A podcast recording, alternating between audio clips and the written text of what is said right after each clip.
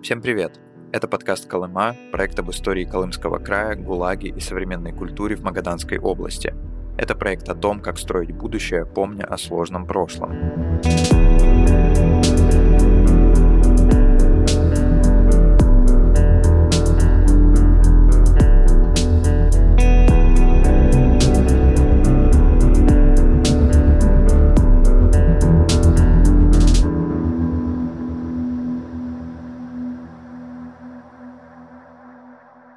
Зовут Иван Макридин, я журналист и автор подкастов. Сегодняшний выпуск будет немного отличаться от предыдущих. Сегодня со мной не будет Димы, а я расскажу вам одну историю сам. Этот выпуск о театре на Колыме, Откуда он там взялся и зачем его делали сосланные на Колыму люди? Может ли театр и искусство не только помогать пережить сложные времена, но и травмировать тех, кто создает искусственную нормальность? Подкаст «Колыма» — часть большого спецпроекта о колымской культуре, который подготовила медиа о наследии регионов России в лесах. Подписывайтесь на инстаграм и телеграм проекта, чтобы не пропустить дополнительные материалы к подкасту в лесах латинскими буквами. А также заходите на сайт, где мы собрали все материалы в одном месте. Все ссылки в описании подкаста.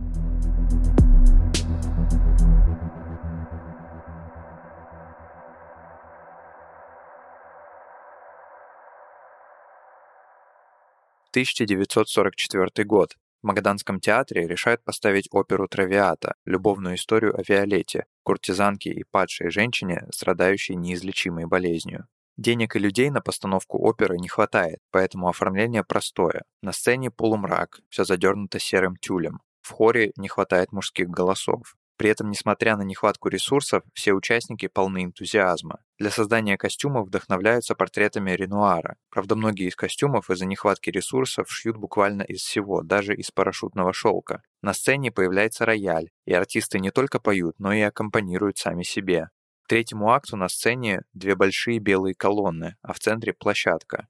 Перед площадкой овальный стол, на котором стоят два канделябра с зажженными свечами. По воспоминаниям участников, костюмы и трепетное мелькание свечей создают необыкновенное впечатление. К концу финального акта идет повтор дуэта из первого, со строчками «Покинем край мы, где так страдали».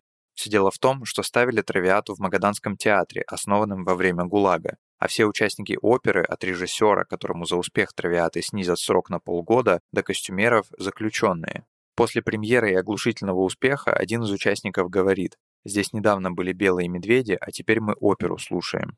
Многие из заключенных, работающих в этом театре, были осуждены по политическим статьям. Одним из таких людей, отправленных на Колыму за шпионаж, был художник Василий Шухаев. Он родился в январе 1887 года в небедной семье. Его родители рано умерли, но оставили наследство, которое позволило Шухаеву поступить в высшее художественное училище в Петербурге. Учась там, он увлекся не только живописью, но и театром, а еще успел поучаствовать в пантомимах Мейерхольда и познакомиться с разными другими известными людьми, например, с Александром Николаевичем Бенуа, тем самым Бенуа, который уже во время Советской России мигрирует в Париж, где будет плотно работать с Сергеем Дягилевым. Благодаря таким знакомствам и за успешное окончание художественного училища руководство дало Шухаеву возможность поехать в Италию, чтобы он мог попутешествовать по стране и развить свои навыки.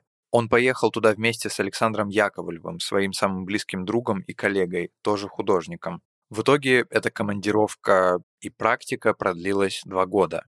В мае мы с Шухаевым совершили изумительную поездку по Италии и с середины июня основались на ближайшем острове Капри, где полдня сидели в воде, занимаясь гимнастикой, и доводили себя до благородного цвета обитателей острова Ганалулу. Работали мы тут и над пейзажами. И выполняли давно нами задуманный и разрабатывавшийся портрет, собственно, двойной автопортрет из воспоминаний друга Шухаева Александра Яковлева. Во время поездки в Италию он познакомится с Верой Федоровной Гвоздевой, которая позже станет его женой на всю жизнь и которая переживет вместе с Василием иммиграцию, возвращение на родину и ссылку на Колыму.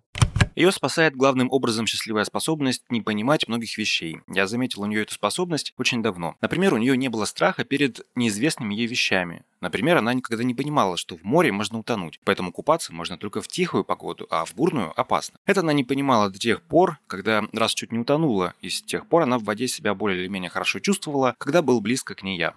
Из писем Шухаева.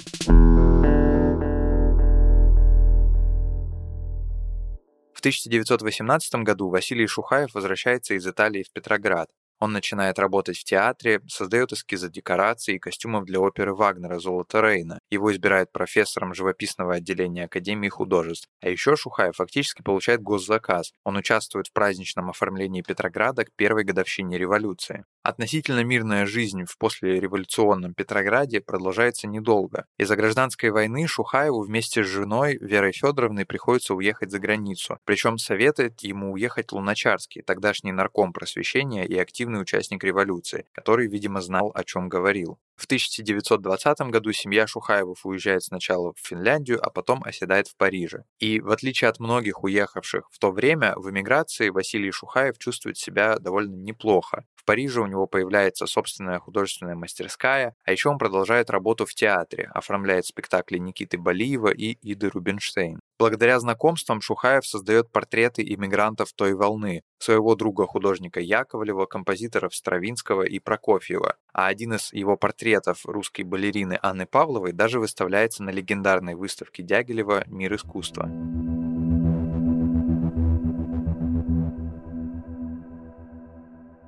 Несмотря на относительное благополучие за рубежом, множество поездок и командировок, Василий Шухаев решает вернуться в СССР. Это происходит в 1935 году, спустя 15 лет жизни в Европе. Шухаев возвращается в уже Ленинград. Ему выделяют персональную мастерскую в Академии художеств, он вступает в союзы художников, другие организации, да и вообще, надо сказать, как будто бы понимает, в какую страну он вернулся и как здесь нужно себя вести. Вот как жизнь Шухаева в СССР вспоминает балерина Ирина Рачек-Дега. Запись 1979 года. Он был на расхват, что называется. Очень много заказов у него было и в театрах, и портреты, и заказы, и учеба, все это, понимаете, и он был полон, понимаете, надежд, и в своем многополучии он купался, что называется. Шухаев участвует в оформлении библиотеки имени Ленина в Москве, гостиницы Моссовета и оформляет спектакли. Например, он оформляет оперу Джузеппе Верди «Луиза Миллер» в Ленинградском государственном театре оперы и балета и исполняет эскизы пьесе «Пугачевщина» для Киевского русского драматического театра.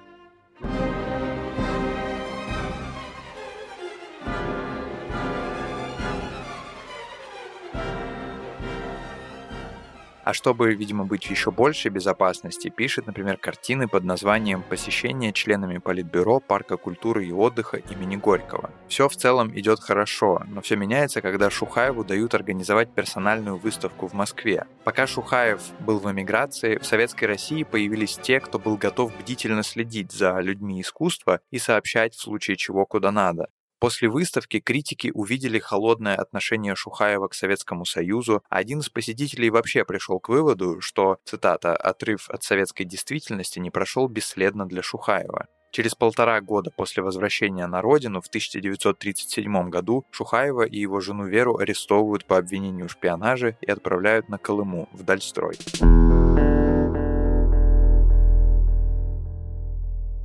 Шухаевых отправляют в разные лагеря. Они живут порознь около двух лет, причем сначала им даже не дают переписываться.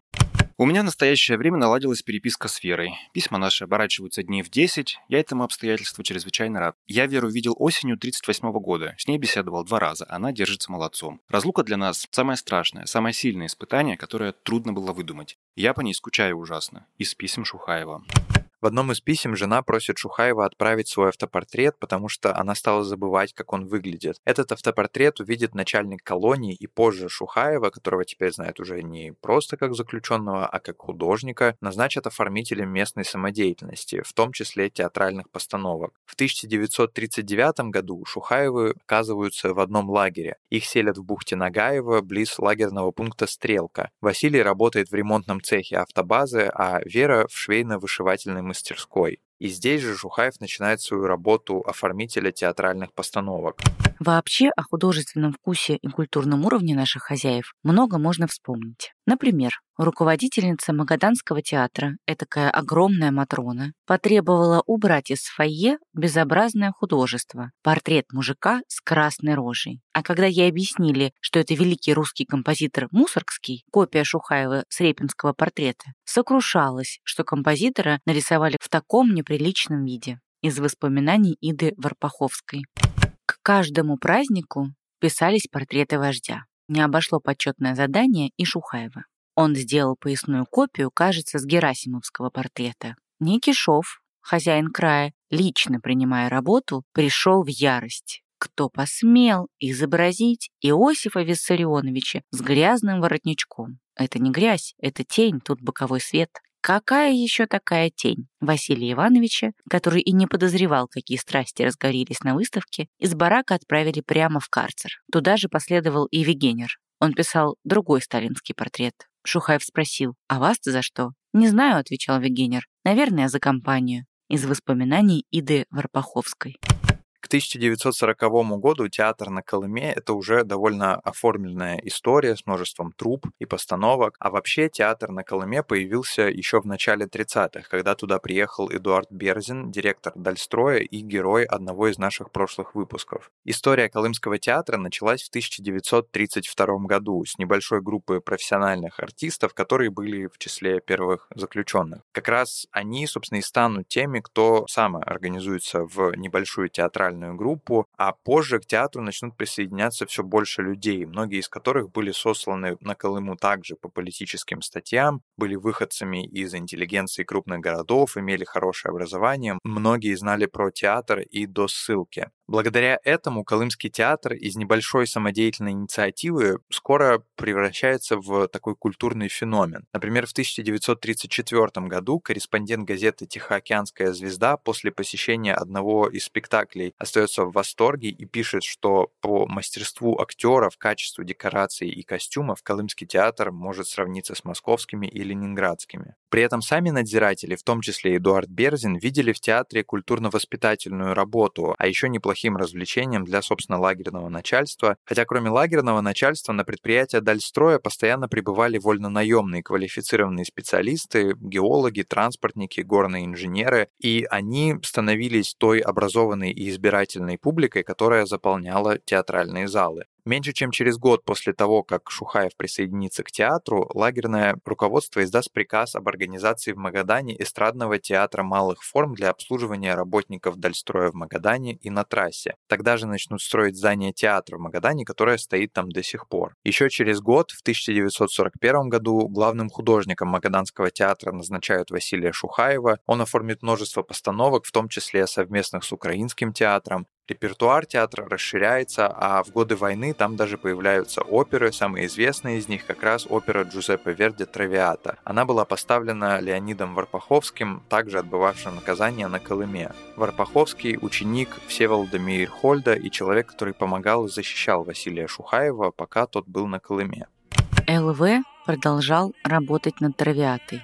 Для оформления спектакля он привлек художника Вегенера, а по костюмам Веру Федоровну Шухаеву. Василий Иванович помогал ей в этом. Шухаев всегда толкался среди участников спектакля. Даже в телоглейке с суковатой палкой он был элегантен и походил на парижанина. Из воспоминаний Иды Варпаховской.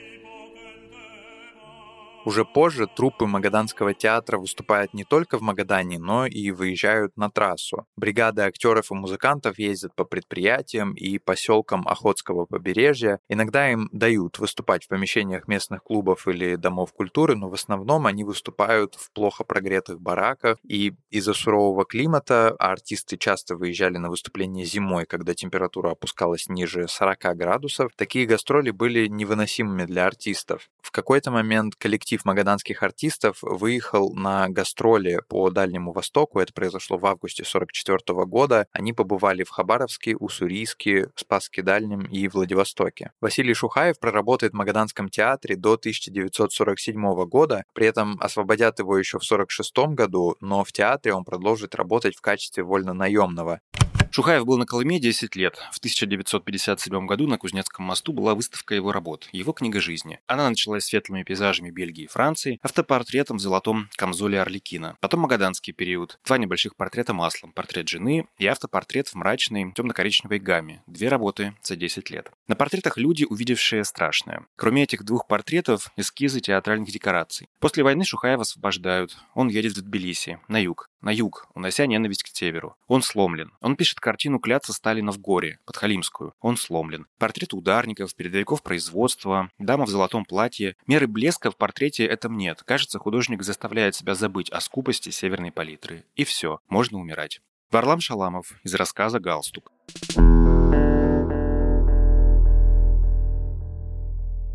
Многие из тех, кого ссылали на Колыму, по разным причинам, возможно, не видя другого выхода или просто привыкнув к укладу жизни на севере, оставались жить на Колыме. Но Шухаев сначала ненадолго остается на Колыме, а потом действительно уезжает на юг, в Тбилиси. Правда, судя по всему, он бы с радостью уехал и обратно в Ленинград или Москву, но ему было запрещено селиться в столицах даже после освобождения из лагерей. В Грузии Шухаев стал профессором Тбилисской академии художеств творчеств. Он тоже много работал для театра, писал картины. В 1948 году его снова ненадолго арестовали, но через два месяца освободили. А вот в 1953 году, год смерти Сталина, семью Шухаевых даже высылают из Тбилиси, и им приходится ездить по Грузии в поисках нового места. К счастью, потом им снова разрешают селиться в Тбилиси, а в 1956 году, почти через 20 лет после ареста, дело в отношении Василия Шухаева было прекращено. После реабилитации Шухаев продолжает жить и работать в Тбилиси, работает над сериями пейзажей и портретов. Он создает цикл картин про Марокко, в котором был еще до ареста, и про Абхазию. Но совсем не возвращается к теме Колымы, то ли потому что сломлен, как писал Шаламов, то ли потому что не хочет, чтобы в картинах о суровой жизни на севере снова не усмотрели нелюбовь к родине. В 1973 году Шухаев умирает, его хоронят в Тбилиси.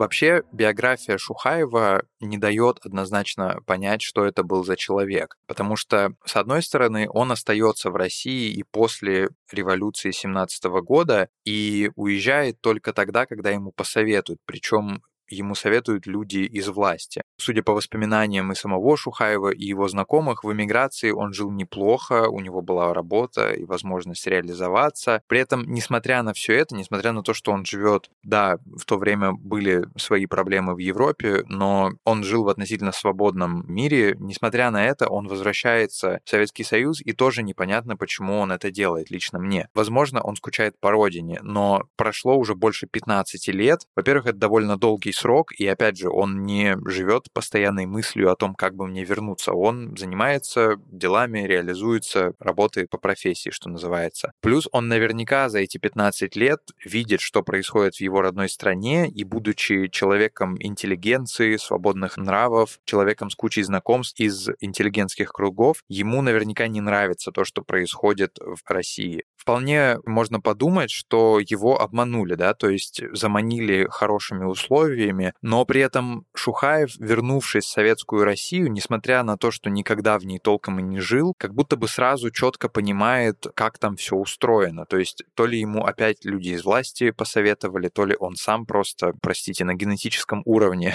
понимает, как жить в России, потому что как будто бы он четко осознает, что как бы хорошие условия, которые ему предлагают, эти хорошие условия нередко предполагают сделку с совестью. То есть, с одной стороны, ты продолжаешь заниматься искусством, делаешь его актуальным, а с другой стороны ты пишешь картину посещения членами Политбюро Парка культуры и отдыха имени Горького. То есть ты как бы понимаешь, что нужно иногда делать что-то такое, возможно, стыдное, чтобы иметь возможность продолжать работу. Или все-таки Шухаев действительно считает это хорошей и важной работой, тогда о чем пишет Шаламов, называя некоторые работы Шухаева подхалимскими. Причем он это пишет и про работы, написанные уже после освобождения. То есть Шухаев и после освобождения пишет какие-то такие подхалимские работы, которые для чего? Чтобы как будто бы ему зачлось. То есть на всякий случай, если что, вы вот за мной следите, да, я там 10-20 лет пробовал на Колыме, и на всякий случай я все-таки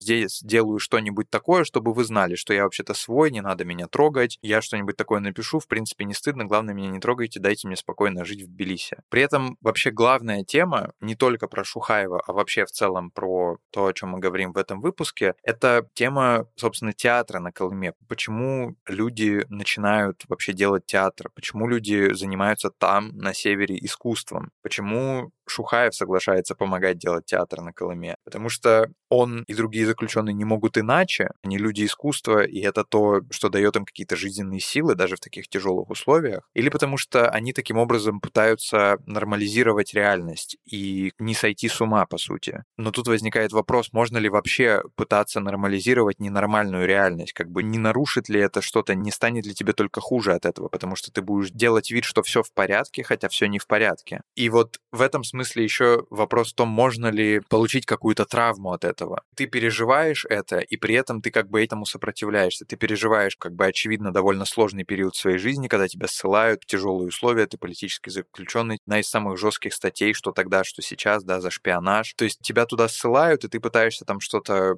как-то как существовать, как-то что-то сделать, как-то пытаешься это пережить. Но вот интересно, возникает ли эта травма вот только у тех людей, которые пытаются быть и там, и там, то есть как бы усидеть на двух стульях, да, не хочется делать какие-то выводы, да, но кажется, что Шухаев как раз-таки тот человек, судя по его биографии, что он пытается и там, и там, то есть и хорошие картины, и подхалимские, и как бы освободился, но все-таки делает вид, что как бы да-да-да, я знаю, что вы за мной следите, поэтому готов взять членский билет в какой-нибудь союз художников или там еще что-то. Интересно вообще понять, вот если ты, например, откровенно антивоенный художник, то есть ты такой человек искусства прямо на 100%, который не приемлет насилие, который не приемлет войны, который не приемлет вторжение. Вот если ты такой, ты как бы выбираешь позицию, да, вот эту, и несешь последствия. Твоя травма может быть физической, например, от тяжелых лагерных условий, но вряд ли психологической, ну разве что от иммиграции, да? Ну или вот, например, если ты, наоборот, провоенный, ты вроде как тоже, ты выбрал какую-то позицию,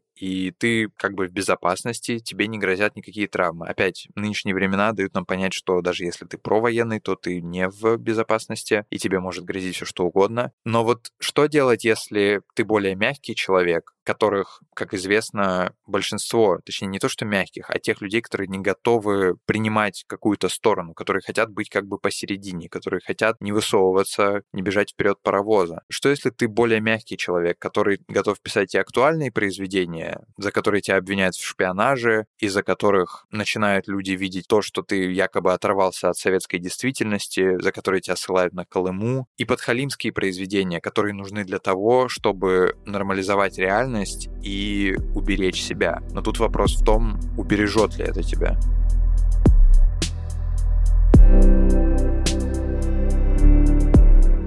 Это был подкаст «Колыма», подготовленный медиа о наследии регионов в лесах. Мы бы не сделали этот проект, если бы не наше плотное сотрудничество с командой подкаста о жизни и смерти на Дальнем Востоке «Ваши уши». Вместе с ними мы провели десятки интервью в Магаданской области. Мы также благодарим от себя участников всех инициатив по сохранению памяти о репрессиях советского времени. Подкаст – часть большого спецпроекта о культуре Магаданской области. Следите за ним по ссылкам в описании выпуска, а также подписывайтесь на «В лесах» в Инстаграме и Телеграме Телеграме. В лесах слитно латинскими буквами. Обязательно оставляйте нам отзывы и ставьте оценки, потому что это поможет другим людям узнать о Колыме больше. Над подкастом работали редактор Эдуард Царионов, звукорежиссер Андрей Кулаков, композитор Ильдар Фатахов, дизайнерка Кира Илларионова, ведущие Иван Макридин и Дмитрий Андреев. Интервью проводили ведущие подкаста «Ваши уши» Арсений Гарипов и Дмитрий Андреев. Озвучивали записи Даша Черкудинова и Михаил Данилович. Материалы для выпуска подготовлены командой des Vlessards.